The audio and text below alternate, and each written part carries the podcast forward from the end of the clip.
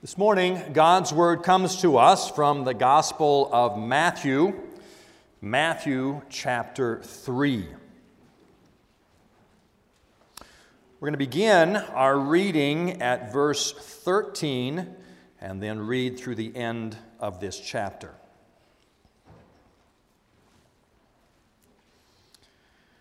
Matthew chapter 3, beginning at verse 13. What we hear now is God's word. Then Jesus came from Galilee to the Jordan to John to be baptized by him. John would have prevented him, saying, I need to be baptized by you, and do you come to me? But Jesus answered him, Let it be so now, for thus it is fitting for us to fulfill all righteousness. Then he consented. And when Jesus was baptized, immediately he went up from the water, and behold, the heavens were opened to him, and he saw the Spirit of God descending like a dove and coming to rest on him. And behold, a voice from heaven said, This is my beloved Son, with whom I am well pleased. Here we end the reading of God's holy word. I invite you to turn to the back of the Trinity Psalter hymnal to page 857 in the back section. This is the Belgic Confession of Faith, and this morning we look at Articles 8 and 9. Reading from page 857, Article 8, entitled The Trinity.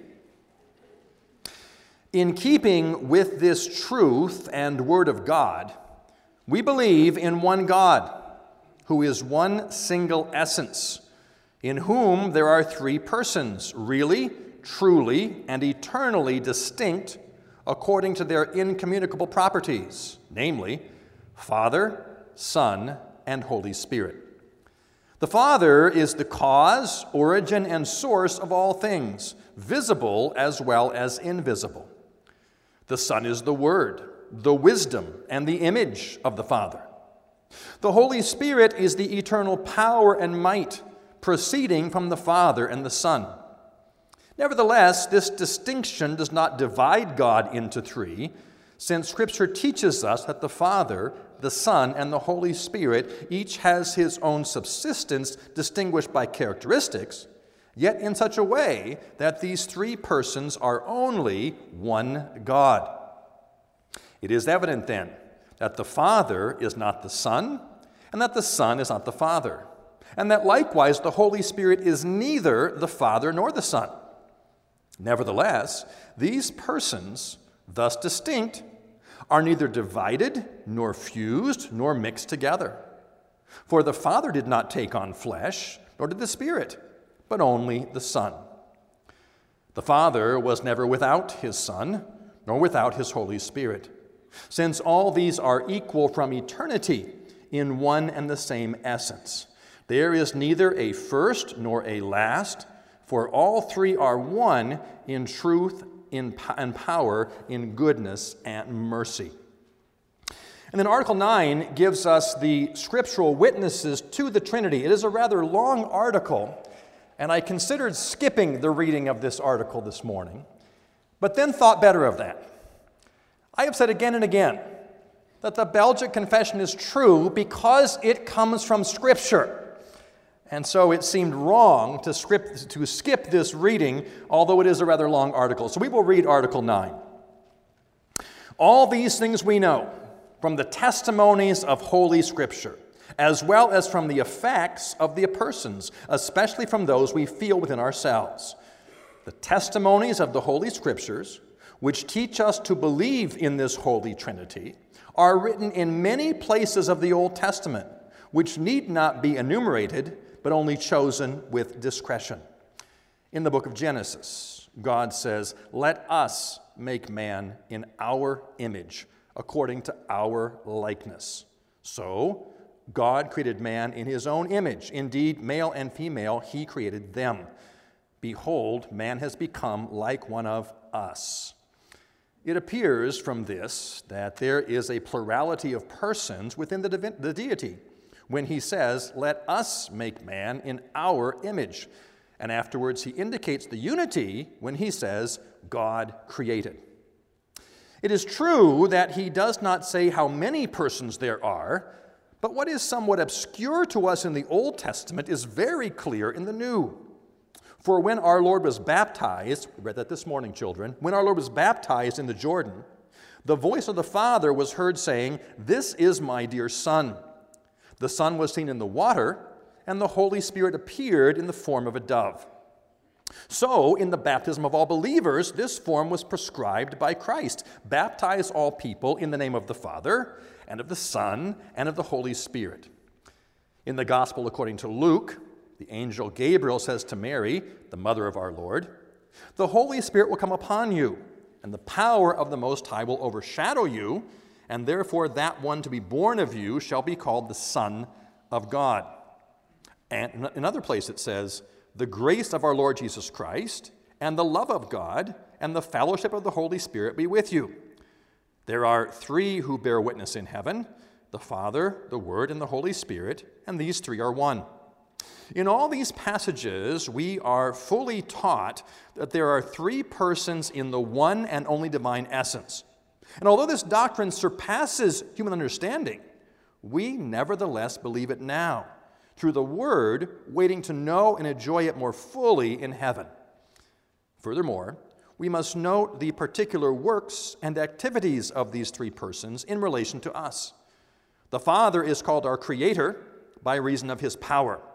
The Son is our Savior and Redeemer by his blood. The Holy Spirit is our sanctifier by his living in our hearts.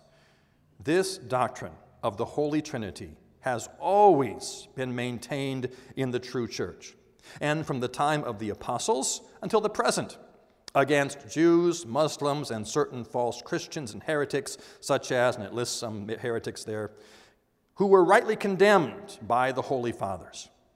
And so, in this matter, we willingly accept the three ecumenical creeds the Apostles, Nicene, and Athanasian, as well as what the ancient fathers decided in agreement with them. This is our confession of faith.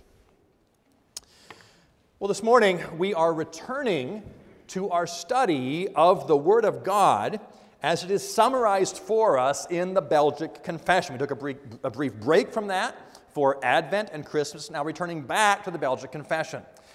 And we have seen that there is a certain order and a certain logic in the confession. It began by talking about God and how He has revealed Himself. And we talked about God's revelation in creation. It speaks to the fact that there is a God. And His revelation more fully in His holy word. A word that is inspired, a word that is authoritative, and a word that is sufficient for us. How does God reveal himself in that holy word? God reveals himself there as a triune God Father, Son, and Holy Spirit. I have to confess, I always have a little frustration uh, when preaching on the Trinity because there is no one clear text that says God is one and God is three. There are a variety of texts that allude to God's oneness, a variety of texts, like our text this morning, that speak of his threefold nature. But no one text. In fact, kids, you probably know that the word Trinity isn't found anywhere in the Bible. But while the word isn't found there, the truth of the Trinity is certainly there. And while there is no, no one text that says God is one and God is three, there are many. And so I, I, guess rather than be frustrated, I should be comforted by that. The truth of God's nature his triune nature does not rest on one single text, but it is written throughout the Old Testament and throughout the New Testament, the truth of the Trinity. It has been confessed by the church throughout the ages. We are not talking about some obscure part of theology. We are talking about a fundamental confession of the Christian that God is a triune God. And belief in the Trinity is absolutely necessary to know God and to know His salvation. Uh, Article 9 makes reference to the three ecumenical creeds the Apostles' Creed, the Nicene Creed, and the Athanasian Creed. Now, we confess the Apostles' Creed often. We'll do it again this morning. The Nicene Creed on occasion. We'll do that tonight. We really never use the Athanasian Creed. Uh, not because it's a bad creed, just because of its length, it doesn't lend itself well to liturgical use. But I would commend it to you. This afternoon, take some time to read through the Athanasian Creed, a beautiful statement of who God is. The Athanasian Creed begins this way Whoever desires to be saved, this is no small matter, whoever desires to be saved should above all hold to the Catholic faith, the universal faith. Anyone who does not keep it whole and unbroken will, doubt, will doubtlessly perish eternally. Now, this is the Catholic faith that we worship one God in Trinity and Trinity in unity. For one to be saved, we must hold that universal confession. We worship one God in Trinity and Trinity in unity. Kids, in the Trinity, we have two things that seem to be in conflict with each other. In the Trinity, we confess God is one. And we confess God is three. And these things might seem to be in conflict with each other. But as we'll see this morning, it's, it's a beautiful statement of who God is. We'll look together at the truth of the Trinity. There are many texts in Scripture that speak of God being one. But probably one of the most foundational is found in Deuteronomy 6, verse 4. This is like an Old Testament creed for Israel, where we read, Hear, O Israel, the Lord our God, the Lord is one. Sometimes translated, the Lord is God alone. Hear, O Israel, the Lord our God, the Lord is one. There is one God. For them, that was a revolutionary idea. Israel is preparing to come out of Egypt. Egypt, where they had been in captivity for 400 years. Egypt, where there are many gods. A number of years ago, I went to a, a museum exhibit uh, about uh, the, the, the, sarcophagus of a pharaoh, and there were all these uh, icons around the museum, all these gods gods for the mountains, gods for the plains, gods for the grass, gods for the trees, gods for everything. That was Israel's culture for 400 years. There are many gods. And then, as they prepare to come out of captivity, they hear this word there is one God. Revolutionary and liberating for them. There is one God. I don't have to try to serve all these different gods. If I want a good crop, I serve this God. If I want more rain, I serve this God. If I want this, I serve this God. Not a whole bunch of gods to please. There is one God. God is God alone. A simple but revolutionary confession for Israel. In the midst of all kinds of gods, God is one. There is only one God. It was revolutionary for Israel. And I would suggest it is still revolutionary today. We live in a context where you serve the God of your choosing. If the God of the Bible works for you, that's fine. You go ahead and serve that God. But maybe for someone else, a different God works better.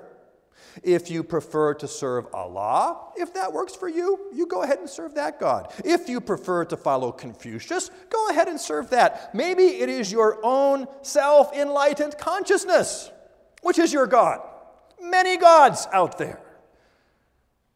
And into that, into that paganism comes this confession Hear, O Israel, the Lord our God, the Lord is one.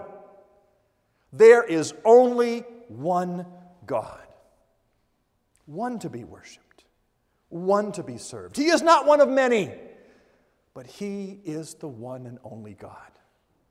And belief on this one God is absolutely necessary for our salvation. God is one. There is one God. But this one God has three persons with three distinct types of activities. Our confession says in Article 9 Furthermore, we must note the particular works and activities of these three persons in relation to us. The Father is called our Creator by reason of His power, the Son is our Savior and Redeemer by His blood, the Holy Spirit is our Sanctifier by His living in our hearts. The Father is called Creator by reason of His power. When we speak about, when we speak about the Creator God, it is God the Father, by His power, who creates all that we see around us. And as I said earlier, that, that, that creation speaks of His glory, of His grandeur. We see the variety in creation around us. We see the different kinds of trees and flowers and all these beautiful things God has created. It speaks to His variety, His creativity. We see His grandeur, His power.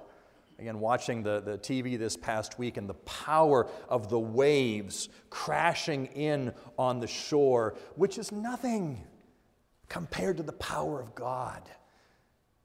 He is our Creator, the Father the Father who creates and the Father who loves that which he has created. And we see that, that love of the Father expressed toward the second person of the Trinity, toward his Son, toward his co equal, co eternal. We read in verse 17 that when Jesus is baptized, behold, a voice from heaven said, This is my beloved Son, with whom I am well pleased. The Father loves the Son. The Father is in a particular relationship with the Son and always has been from all eternity, loving his Son, the one in whom he is well pleased. He loves his only begotten Son, and he loves his adopted children. We read about that this morning in 1 John chapter 3. Children of God. That is what we are. God loves his children.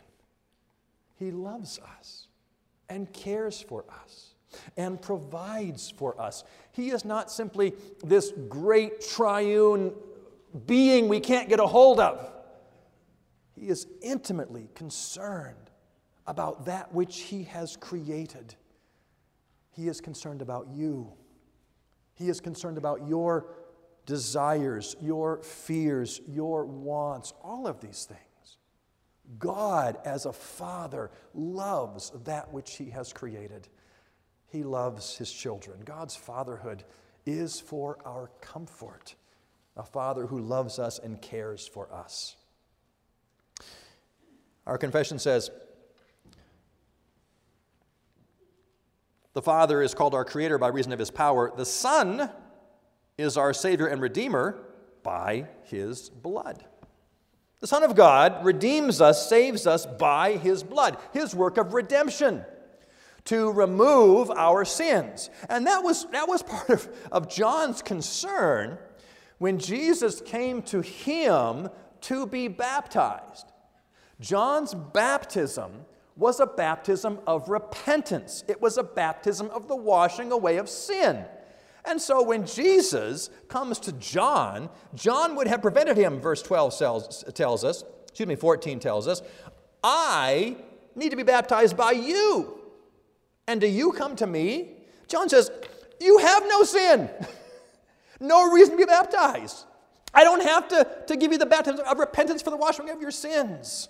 Jesus, you are perfect, had no sin. But Jesus says, Let it be so now. We will do this. It is fitting to fulfill all righteousness. Jesus comes to John to be baptized. His baptism was not for him, his baptism was for us. He was there standing in our place. For the removal of all of our sin, let us do us do this to fulfill all righteousness, and that he would be obedient to the law. Jesus is there on our behalf, fulfilling the law. And that's what he does for us his active obedience. Not only removing all of our sins, the washing away of the sins by baptism, but his obedience to fulfill all righteousness. When God sees us now, he sees us not only as not guilty of sin, he sees us as if we had been as perfectly obedient as Christ was. The glorious, active obedience of Christ on our behalf. That's what God does when He saves us. That's what God does through His Son, Jesus Christ, our Savior, our Redeemer. And that is the one who you are called to place your faith and trust in today. The one who would be baptized, although unnecessary for Him to remove your sins, the one who would fulfill all righteousness on your behalf. God calls you today. Put your faith in that Jesus Christ, this Jesus Christ who would undergo a baptism on our behalf, and know the joy of having Him as your Savior and your Redeemer. And our confession says, the Holy Spirit is our sanctifier by His living in our hearts. He is the one who sanctifies us.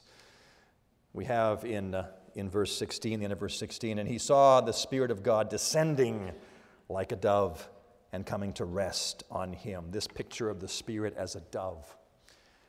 Interesting language, interesting image to use. Perhaps harks our minds back to creation.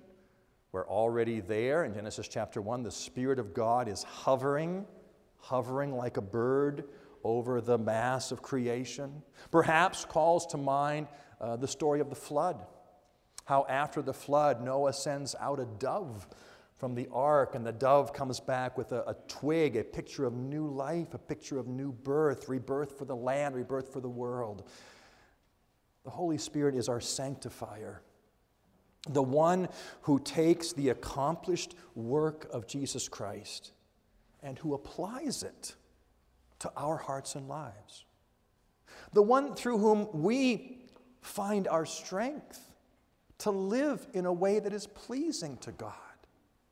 The Holy Spirit who conforms us more and more to the image of Jesus Christ, the Holy Spirit and our sanctification. God is three persons He is Father and Son and Holy Spirit. And the only way we would know this, the only way we would know is because that is how God has revealed himself in his word. Not in one single text, but in many texts. In the text about Jesus' birth and the angel coming to talk to Mary.